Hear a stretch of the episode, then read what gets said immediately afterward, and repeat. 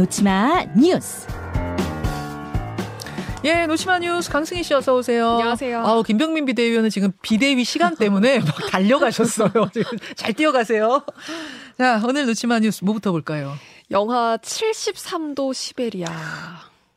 아니, 시베리아가 추운 건 제가 아는데 영하 73도요? 네. 지금 관측 이래로 가장 낮은 기온으로 기록이 됐습니다. 시베리아 중에서도 북부 지역인데요. 영하 60도 아래로 떨어지기 시작을 했어요. 지난주에요. 예. 러시아에서도 10년 동안 처음 발생한 혹한의 기온이다. 이렇게 발표를 했습니다. 뭐 그 주변 지역도 영하 50도는 뭐 그냥 기본이고요.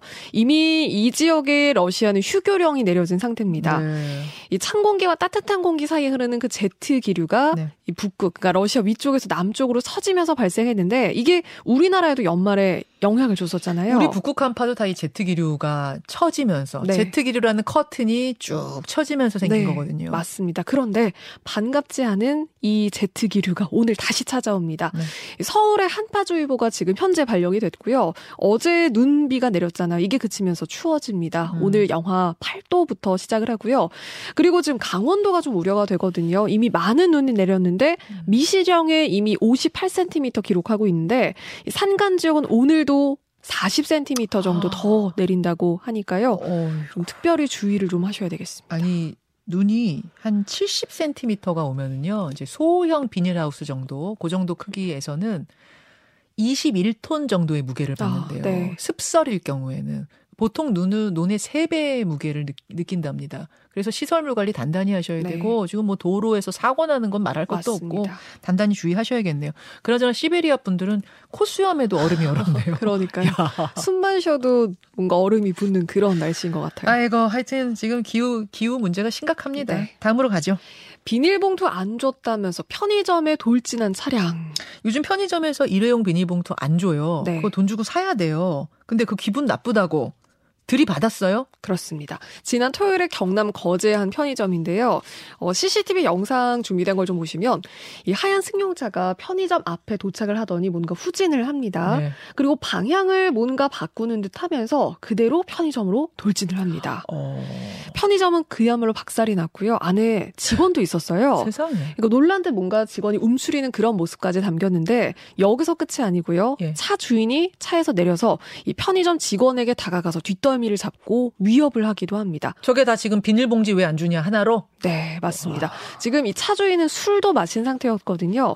2달 전에 이 편의점에서 물건을 샀는데 비닐봉투를 달라고 했더니 안 된다고 하니까 침 뱉고 물건 던지고 난동을 부렸습니다.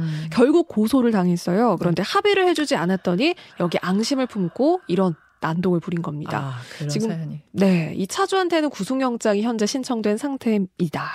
자, 저는 저 정도 되면 진짜 분노 조절 장애가 아닌가 이런 네. 생각이 들 정도로 이해가 안 가는 장면인데 이해가 안 가는 장면 주말 사이 백화점 난동 네. 이 해프닝도 대단한 화제였죠. 맞습니다. 이거 온라인상에서 굉장히 이 장면이 화제가 됐는데 한 유튜버로 알려졌거든요.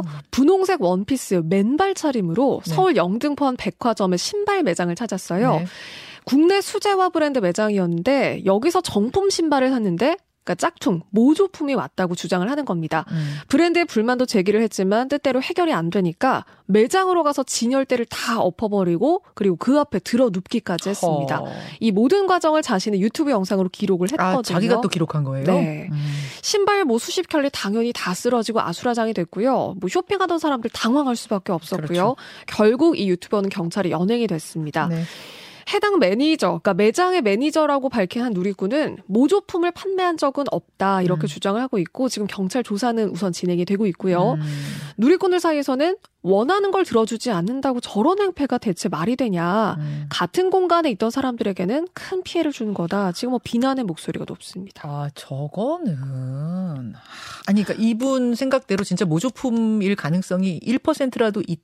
있을 수 있죠. 그러면 저렇게 할 것이 아니라 조목조목 따지고 네. 소비자본에 보내고 뭐 소송 걸고 이렇게 해야지. 네. 저런다고 저게 해결이 됩니까? 그걸 또 유튜브로 해가지고 올렸다고 하니까 네. 더 좀 여러 가지로 이해가 안 가네요. 예, 하여튼 예 이런 뉴스들이 있었고 다음 소식 보죠. 게스트 공연 100분에 본 공연은 60분 한 마이클 볼튼 내한 공연. 마이클 볼튼이 주말에 내한 공연을 했는데 요게 또 말이 많습니다. 네. 지금 공연 시작이 2시간이 늦어졌거든요. 게스트가 그 공연 시간을 100분을 앞을 채우게 된 거예요. 게스트 가수 2명이 나와서 노래를 하고 네. 100분이 지나자, 그러니까 2시간 가까이 지나자 그제서야 마이클 볼튼이 등장해서 10곡 불렀다는 거죠. 그렇습니다. 이미 공연이 20분 정도 지연이 된 상태에서 지금 이 게스트 2명이 올랐던 거거든요. 그런데 더 큰 분노를 자아낸 게 본 공연이 한 60분 정도도 채 안 됐다는 겁니다. 관객들이 앵콜 요청을 했는데도 마이클 볼튼이 무대에 다시 오르지 않았다는 거고요. 그러니까 관객들은 10만 원 가까운 그런 티켓값을 내고 왔는데 2시간 기다려서 본 공연은 겨우 1시간 본 거다. 항의로 이어졌습니다. 네. 뭐 관객 기만, 최악의 공연이다, 환불해달라 이런 목소리가 이어졌는데 주최 측이 결국 사과를 했거든요. 그러니까 공연 지연에 대해서는 관객 주차 문제 때문에 이 티켓을 발급하는데 좀 시간이 걸려서 지연이 될 수밖에 없었다. 지금 이런 입장을 냈어요.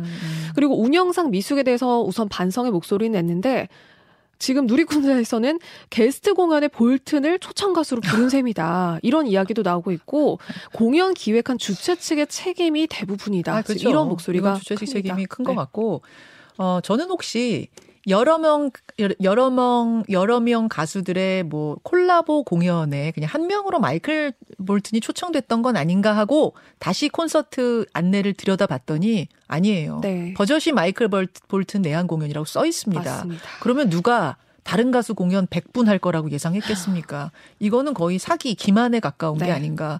화 내실만 하네요. 네, 수고하셨습니다. 고맙습니다. 김현정의 뉴스쇼는 시청자 여러분의 참여를 기다립니다. 구독과 좋아요, 댓글 잊지 않으셨죠? 알림 설정을 해두시면 평일 아침 7시 20분 실시간 라이브도 참여하실 수 있습니다.